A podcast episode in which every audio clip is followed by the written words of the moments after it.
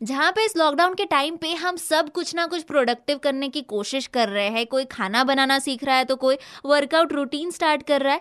वहीं हमारे ऋतिक रोशन का दिमाग ना किसी और ही डायरेक्शन में चल रहा है। हाँ सच बता रही हूँ। सुपर हिट्स 93.5 रेड एफएम पर आप हो आलोकिता के साथ और फ़िलहाल फिल्मी बातें होने वाली है। ऑन खिलाड़ी नंबर वन खिलाड़ी नंबर वन तो जैसा मैंने आप सबको बताया, ऋतिक रोशन का दिमाग किसी और ही डायरेक्शन में चल रहा है तो वो बहुत ही अच्छा डायरेक्शन है।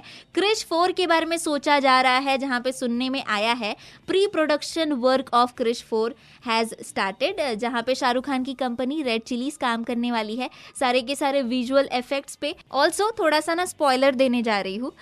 सुनने में आया है कि जादू will be there in this movie and Rohit Mehra, जो साइंटिस्ट फादर थे क्रिश के, उसकी भी शायद वापसी हो जाए। चलो, फिर इस massively popular super hero franchise के फोर्थ पार्ट के लिए फोर्थ फ़िल्म के लिए हम सब तैयार है उसके वेलकम के लिए।